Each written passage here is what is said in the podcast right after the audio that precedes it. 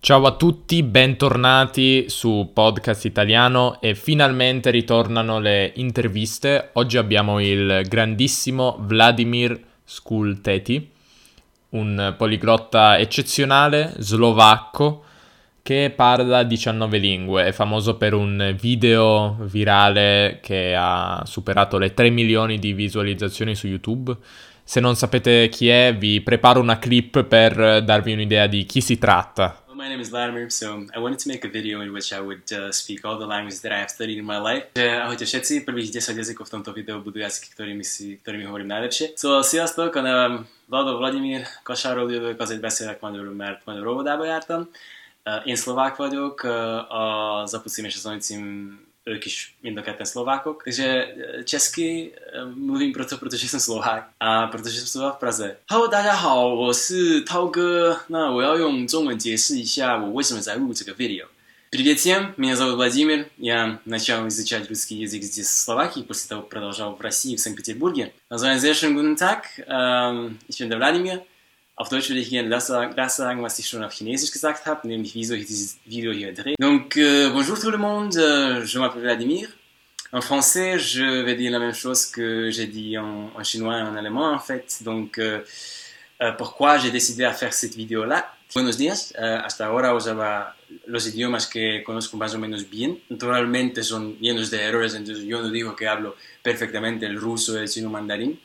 Vladimir è davvero uno dei membri della comunità di poliglotti o di appassionati di lingue più talentuosi. Avete sentito l'inglese, lo slovacco, l'ungherese, il ceco, il cinese mandarino, il russo, il tedesco, il francese e lo spagnolo, ma ci sono diverse altre lingue, in totale 19 appunto, quindi guardate questo video perché è davvero sorprendente, ma una delle cose che mi ha sorpreso maggiormente di Vladimir è la sua modestia e la sua grande cordialità. Prima di passare all'intervista e sentirlo anche in italiano, vi ricordo che su podcastitaliano.com troverete le trascrizioni integrali degli episodi, quindi anche di questa intervista, con la traduzione in inglese delle parole più difficili. Inoltre siamo su YouTube dove escono alcuni video e su Instagram podcast underscore italiano. L'intervista è stata divisa in due parti, quindi ora sentiremo la prima mezz'ora. Spero vi possa piacere, penso che abbiamo parlato di molte cose interessanti. Ora taccio e do la parola a Vladimir. Buon ascolto. Ciao Vladimir, è un onore per me averti su Podcast Italiano e ti ringrazio per aver acconsentito a questa intervista. Ciao Davide, ciao, grazie, grazie a te. Allora, eh, ho moltissime domande per te. Eh, penso che questa intervista durerà circa 12 settimane. perché diciamo si può chiedere molto a una persona che parla 19 lingue. Volevo chiederti se tu incontri una persona a cui dici che parli 19 lingue, che faccia fa? Questa persona? Qual è, qual è, la reazione? Di solito, sai, io non lo dico, cioè, uh, non è una delle frasi che io userei uh, quando, mm. quando, incontro una persona uh, per la prima volta. No, non lo dico, di solito, sai, ultimamente quello che faccio è di solito dico che parlo soltanto inglese e poi la, lingua, la, la mia lingua nate, um, nativa, natale, slovacco e poi magari la lingua che sta, stiamo utilizzando. Non, è, cioè, non, non dico di solito che parlo 19 lingue, non è il mio stile. Piacere, io parlo 19 lingue. Però capita magari che alcune persone non sanno che tu sai la loro lingua e quindi puoi capire le loro conversazioni come una spia in incognito? Eh, sì, però visto che non è molto carino farlo, uh, di solito uh, mi spiego all'inizio, dico che uh, guardate io capisco quello che state dicendo, quindi state attenti, oppure poi di solito dichiaro dall'inizio, dico che sì, parlo anche questa lingua, così possiamo evitare tantissime, tantissime, come si chiamano queste malinten- malintenzioni? No, aspetta. Eh, fra- fraintendimenti, fra- forse? Sì, fraintendimenti, ecco. È meglio farlo così, secondo me, perché eh, capita spesso che eh, posso capire quello che, si, che, le persone stanno dicendo intorno a me. Eh, ad esempio, quando, quando, sei in una gruppa piccola con le persone, con la gente che hai appena incontrato, è meglio dire che, che parli la loro lingua perché poi veramente diventa molto molto eh, strano a volte, sai, quando dopo, non so, 15 minuti rispondi nella lingua che loro hanno usato tra di sé eh, in una maniera molto... Perché o, o, o mantieni la, la, menzogna per, sì, per tutto sì. il tempo, però forse è meglio dirlo subito. Sì, sì. Dopo due anni di, che vivi con un coinquilino dici, ma sai, io ho capito tutte le tue conversazioni al telefono. ah, sì, sarebbe... Non sarebbe molto carino, no? Eh, siamo penso tutti d'accordo e anche tu che la motivazione è fondamentale mh, mm, per l'apprendimento di qualsiasi lingua.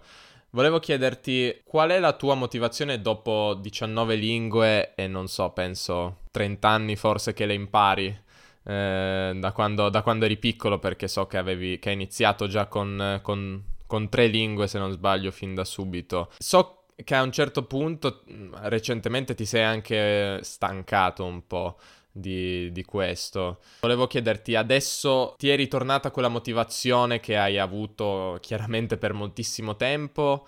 E, e, e, qual è questa motivazione per te? Perché continui a impararne altre? Perché non ti bastano quelle che hai già? Allora sì, questa domanda è molto interessante, poi sono completamente d'accordo che la motivazione è assolutamente fondamentale se, quando vuoi imparare qualsiasi cosa, non soltanto una lingua. Uh-huh. Um, e soprattutto una lingua perché imparare una lingua ci vuole t- per imparare una lingua ci vuole tantissimo tempo, quindi se sei soltanto affascinato uh, appassionato e ti appassioni per una lingua, questa passione durerà magari, non so, due o tre settimane, poi, poi svanisce, quindi non basta, devi essere veramente motivato per per avere l'energia e la de- dedizione che, che, ci vuole per imparare una lingua. Purtroppo, come avevi detto, per me questa motivazione, per quanto riguarda le lingue perlomeno, è svanuta eh, per un certo periodo di tempo, eh, secondo me perlomeno 3-4 anni, ed era un periodo in cui ero eh, stancato di tantissime cose, ma so, soprattutto, soprattutto, poi le lingue perché eh, ci ho dedicato tantissimo tempo a studiarle. Sapere di dove viene questa motivazione, eh, io non lo so, eh, probabilmente è un, una congiunzione di tantissimi fattori, l'interesse, poi l'umore, la stagione dell'anno, magari anche poi le persone che sono intorno a te ci sono tantissimi fattori che possono influenzare questo. Per fortuna in questo periodo, anche se il tempo è brutto, eh, fa veramente freddo adesso, sono abbastanza motivato, non so perché. Eh, piano piano ho ripreso l'apprendimento delle lingue, partendo da semplici monologhi nelle lingue che conosco, che è anche qualcosa che non ho fatto da tantissimo tempo, e piano piano inizio a anche a studiare lingue nuove, ho, ho, iniziato a studiare latino un po', non tanto, non, non voglio che diventa una cosa... Vuoi intraprendere una carriera nel Vaticano? Deciso di cambiare vita. No, ma sai, sarebbe molto interessante di entrare negli archivi di, di, Vaticano e leggere un po'. Ho studiato un po', e studiare magari è un'esagerazione, ma ho letto un po' sulla storia in generale e soprattutto la, la storia dell'impero romano che mi piace tantissimo. E poi ho iniziato a leggere il libro di Giulio Cesare De Bello Gallico, eh, mi è piaciuto tantissimo, ho una traduzione cecca, uh, della lingua cecca, che è magnifica, molto, mi piace tanto. E... Ehm, ma intendi anche parlare il latino? Ma... Fare dei monologhi come dicevi? sì, perché no, uh, alla fine perché no, ma soprattutto di semplicemente capire parola per parola quello che ha scritto Cesare. Poi uh, ci sono tantissimi documenti scritti in latino medievale che anche potrebbe essere abbastanza interessante. Um, la motivazione, perché eh, quella era la domanda eh, originale, eh, è venuta di nuovo e non voglio spaventarla, quindi sto, sto, sto, imparando il latino veramente poco a poco. E... E, e qual è la motivazione, la motivazione per eh, ogni lingua nuova è, è, diversa per ogni lingua? Hai magari l'obiettivo di andare in quel paese oppure, non so, puoi avere anche motivazione di imparare un, la lingua di un paese che non hai intenzione di, di visitare, di cui non sai molto? Direi che c'è sempre, perlomeno c'è, c'è, c'è perlomeno un, una emozione che non so come spiegarlo bene in italiano. Ad esempio, quando, uh, perché ho iniziato a studiare il persano? Perché ho visto uh, un film in cui c'era una piccola scena dove un uh, personaggio nel film ha usato il persano ed era una scena molto molto carismatica e quindi ha svegliato questo interesse, non so se è, un'espre- se è un'espressione anche in Italia, italiano, Um, e, ed ho partito di, di là, cioè, poi mi sono reso conto che imparare persano sarebbe anche interessante dal, da quel punto di vista che casomai un giorno io, um, aspetta, il congiuntivo adesso, volessi imparare uh-huh. arabo, eh, il persano servirebbe come un ponte perché il 40% del vocabolario in persano è di origine araba, eccetera. Poi eh, Iran è un paese molto interessante con gente molto gentile, perlomeno quelli che ho incontrato io. E poi per, seconda, per, per quanto riguarda la seconda parte della tua domanda, eh, se mi piacerebbe andare anche nel paese dove la lingua è parlata, sicuramente sì. Eh, per me la lingua è soprattutto un mezzo di comunicazione, di entrare nella cultura e quindi imparare una lingua senza farlo secondo me non ha tanto senso, perlomeno per me. Eh, prima di iniziare questa nostra conversazione, ma in realtà già lo sapevo, mi hai confessato di essere perfezionista. E di avere questo atteggiamento perfezionista nei confronti delle lingue e forse nella vita in generale. Ti chiedo quanto tempo dedichi ogni giorno alle tue lingue? E hai magari qualche, non so, non so come chiamarlo, senso di colpa se le lasci, le, le trascuri per molto tempo? E co- come gestisci questo, diciamo, questo, questo apprendimento o mantenimento quotidiano? Come ti ho detto, negli ultimi anni ero molto stanco e non, non, ho né imparato nuove lingue né praticato e mantenuto le lingue che conosco ed ero molto triste eh, per questo. E soltanto negli, nelle ultime settimane, anzi, ho eh, ricominciato a praticare le lingue che conosco un po' e poi imparare il latino. Uh, quindi, se vuoi, posso dividere questa domanda in due parti. La prima, che cosa ho fatto quando ero veramente, veramente super interessato alle lingue e che cosa faccio adesso. Quando ero interessato alle lingue, eh, in quel tempo parlavo magari, non so, 12, 13, ho cercato di perlomeno uh, ascoltare notizie uh, in, tutte che, in, tutte le lingue che, non usavo un giorno e eh, ho cercato di fare interpretazione simultanea nella mia testa eh, verso slovacco o inglese, perlomeno quello, quindi 30 minuti di ogni lingua che non usavo ogni giorno. Poi, al fuori di quello, ho anche magari imparato una lingua eh, nuova. Un'altra cosa che ho fatto Uh, era di, di, di, chiamare i miei amici su Skype e, e sol- semplicemente parlare con loro per un po' di tempo. Secondo me, fi- fino ad oggi penso che questo sia il modo più efficace e piacevole di praticare e mantenere una lingua. Eh, per quanto riguarda che f- quello che faccio adesso, eh, non tanto, a dire la verità, ma in un certo senso mi sto risvegliando. Uh, adesso, ad esempio, ti ho detto prima di iniziare questa, in- questa, intervista che ieri sera, per la prima volta dopo tantissimo tempo, uh, ho parlato con me stesso uh, in una lingua straniera ed era il cinese per tre ore che è una cosa pazzesca, cioè se ti rendi conto, mm, vedi un tipo che parla con se stesso per tre ore in cinese, sembra molto strano, eh, però è veramente un modo incredibile per mantenere la lingua, per entrare nella lingua, nelle strutture della lingua, per veramente rendersi conto di quello che sei capace di fare nella lingua e quello che non sei capace di fare, eccetera, eh, lavorare un po' sulla tua pronuncia.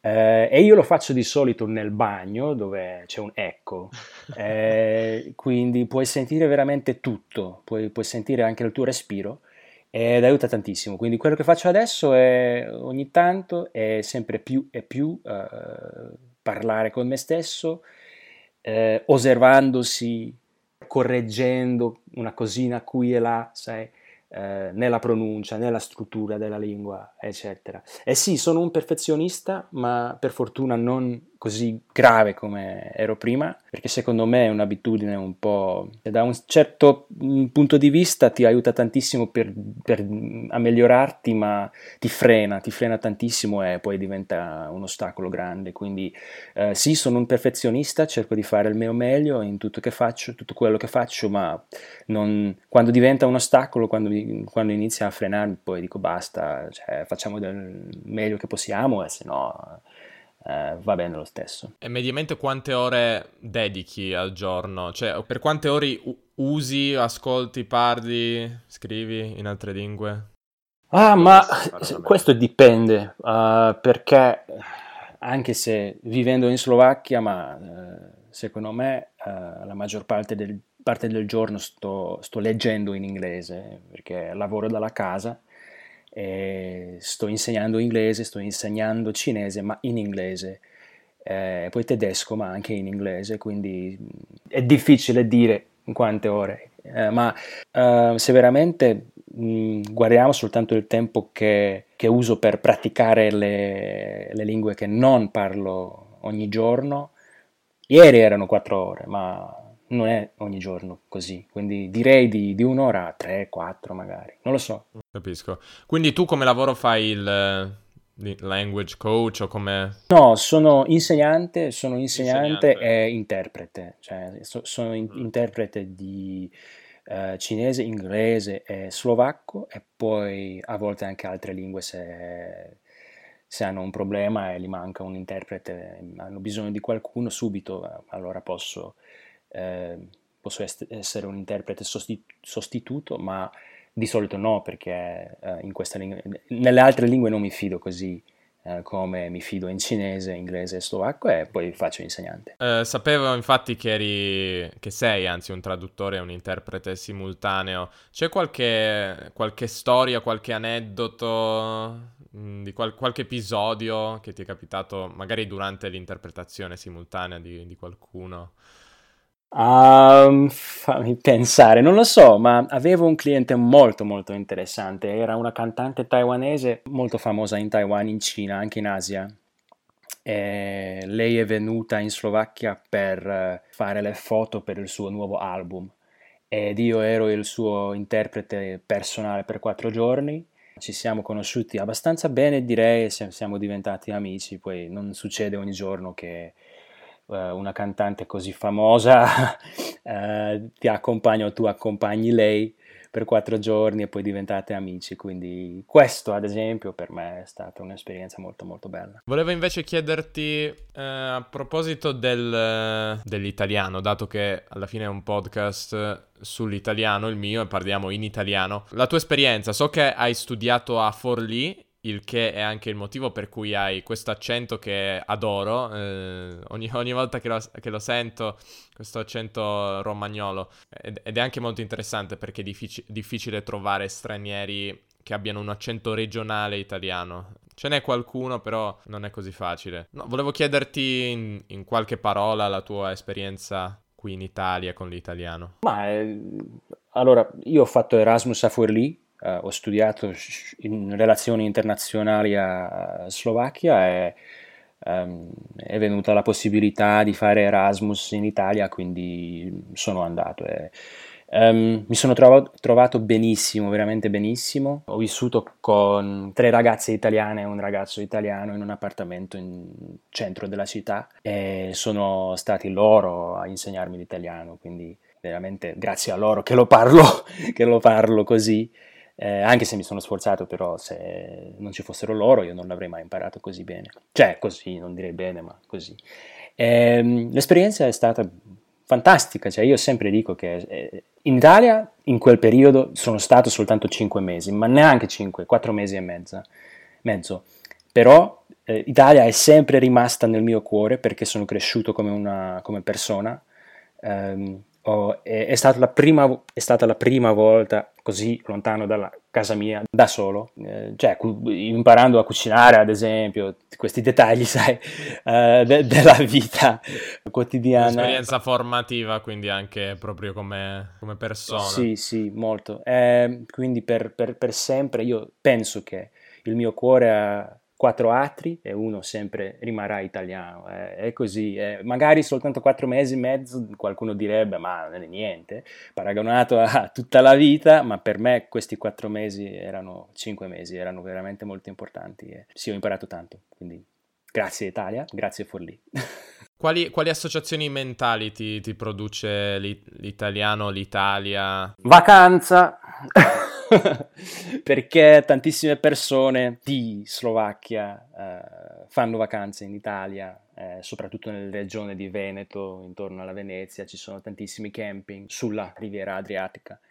Eh, mm-hmm. Quando ero ancora piccolo, dopo del crollo del socialismo, eh, il primo paese in cui siamo andati era l'Italia, quindi per me sempre quando sento la lingua faccio un'associazione con il mare, con caldo, con anche cibo, ma io non sono un tipo che, che mangia tanto, il cibo per me non è così importante, ma poi la storia anche, e poi naturalmente il tempo in cui sono stato a Forlì, a Bologna, la storia, eccetera, la passione, l'energia, tutte queste cose. Calore. È meglio la pasta o la pizza?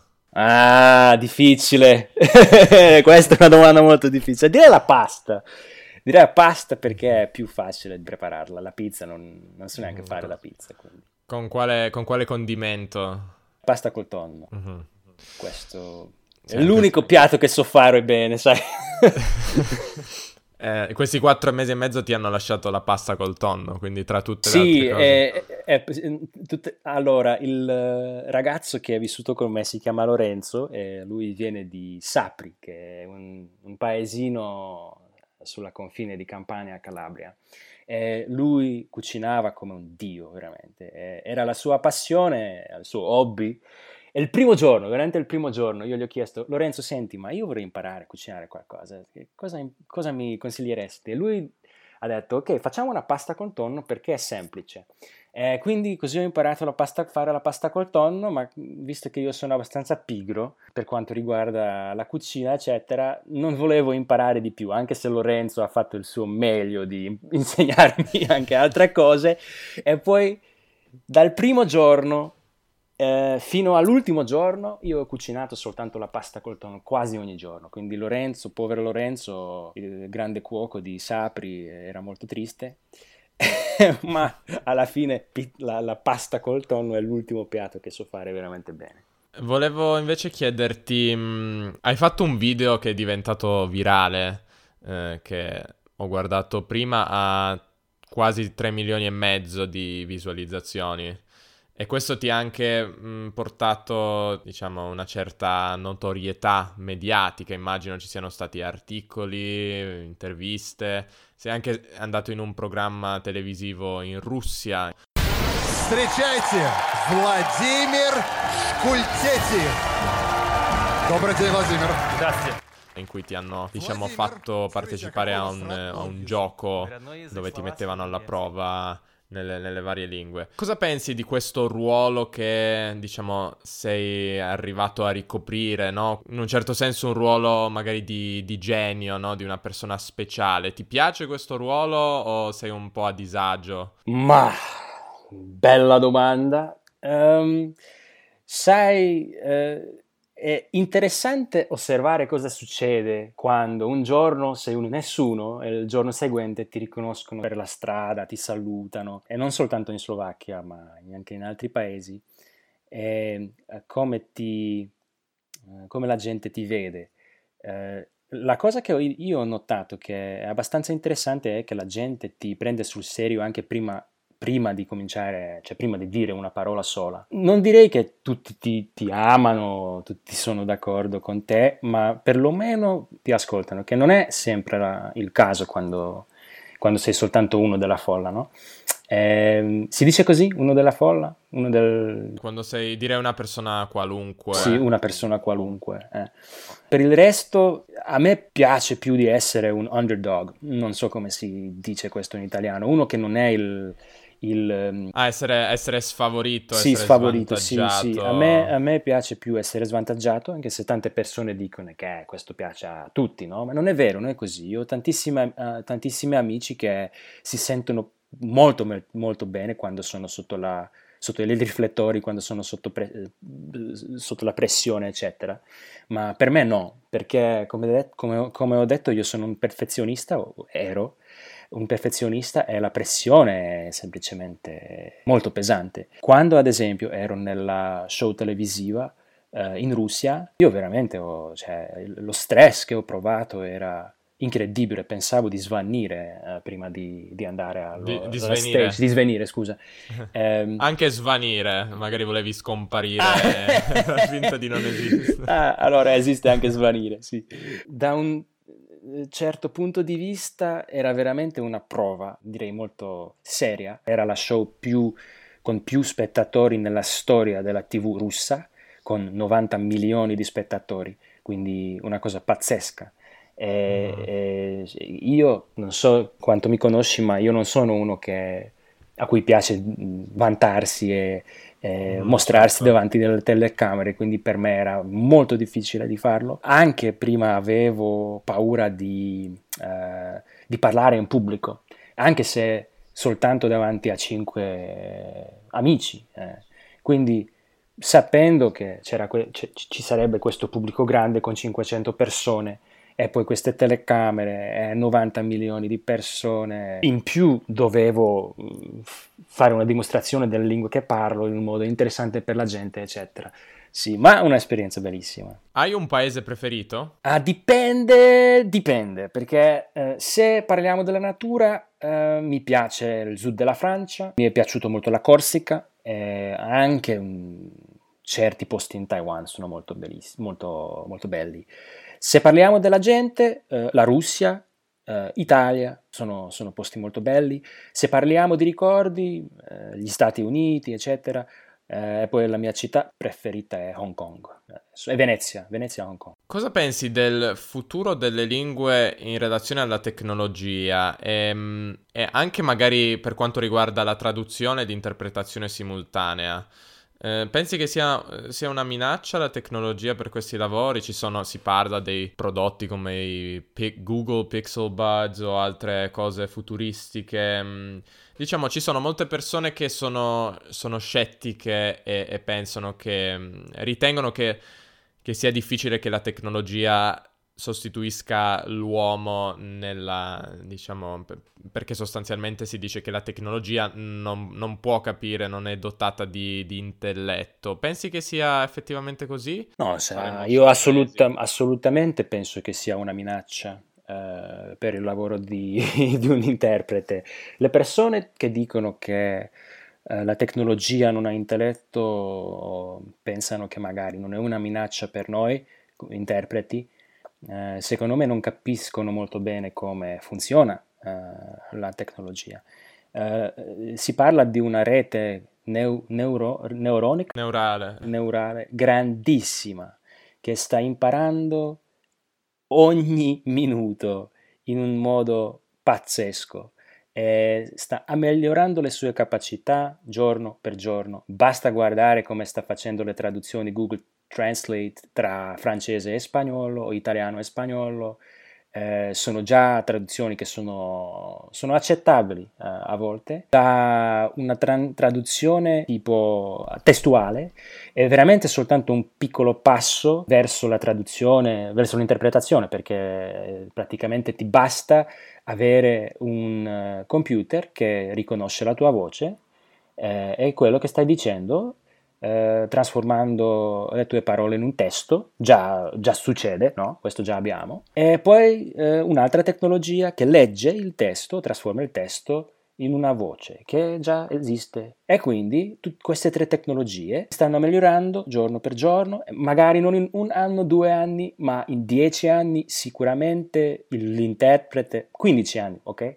L'interprete non sarà così importante perché la rete, come si chiama? Neurale la rete neurale è molto è più intelligente come siamo noi, perché considera molto di più, cioè considera anche le, l'aspetto culturale, ma in un modo che io non sarò mai in grado di capire, perché una rete neurale funziona, funziona così, eh, ha una capacità molto più grande. Perché quello è ciò che viene detto che, diciamo, la tecnologia almeno al momento attuale non può capire, cioè non può capire riferimenti culturali, non può capire l'ironia, per esempio. Tu pensi che tutto questo verrà superato? Certo, perché alla fine eh, questa è una cosa che ha limiti, cioè tu non puoi dire una infin- infinita combinazione di cose. Le cose che puoi dire hanno un, un fine.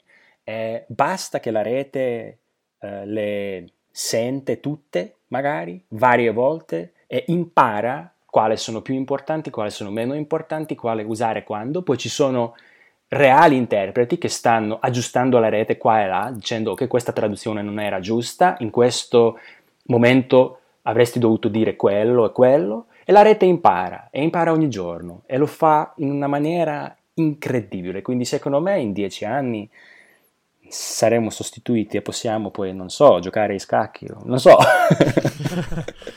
E, e, che cosa vuol dire questo per le persone comuni che imparano lingue? Penso magari a persone che, non so, faccio un esempio e non me ne vogliano gli americani, però diciamo persone come loro che non hanno un bisogno vitale di imparare altre lingue, possono tranquillamente vivere tutta la loro vita senza imparare altre lingue, che magari non so, hanno sempre avuto questa idea che gli bazzicava in testa, però non, diciamo che magari non l'hanno mai fatto. Una tecnologia del genere potrebbe fargli perdere definitivamente quella minima idea. Pensi che sia così? Cosa vorrà dire questo per le persone che imparano lingue, come anche te?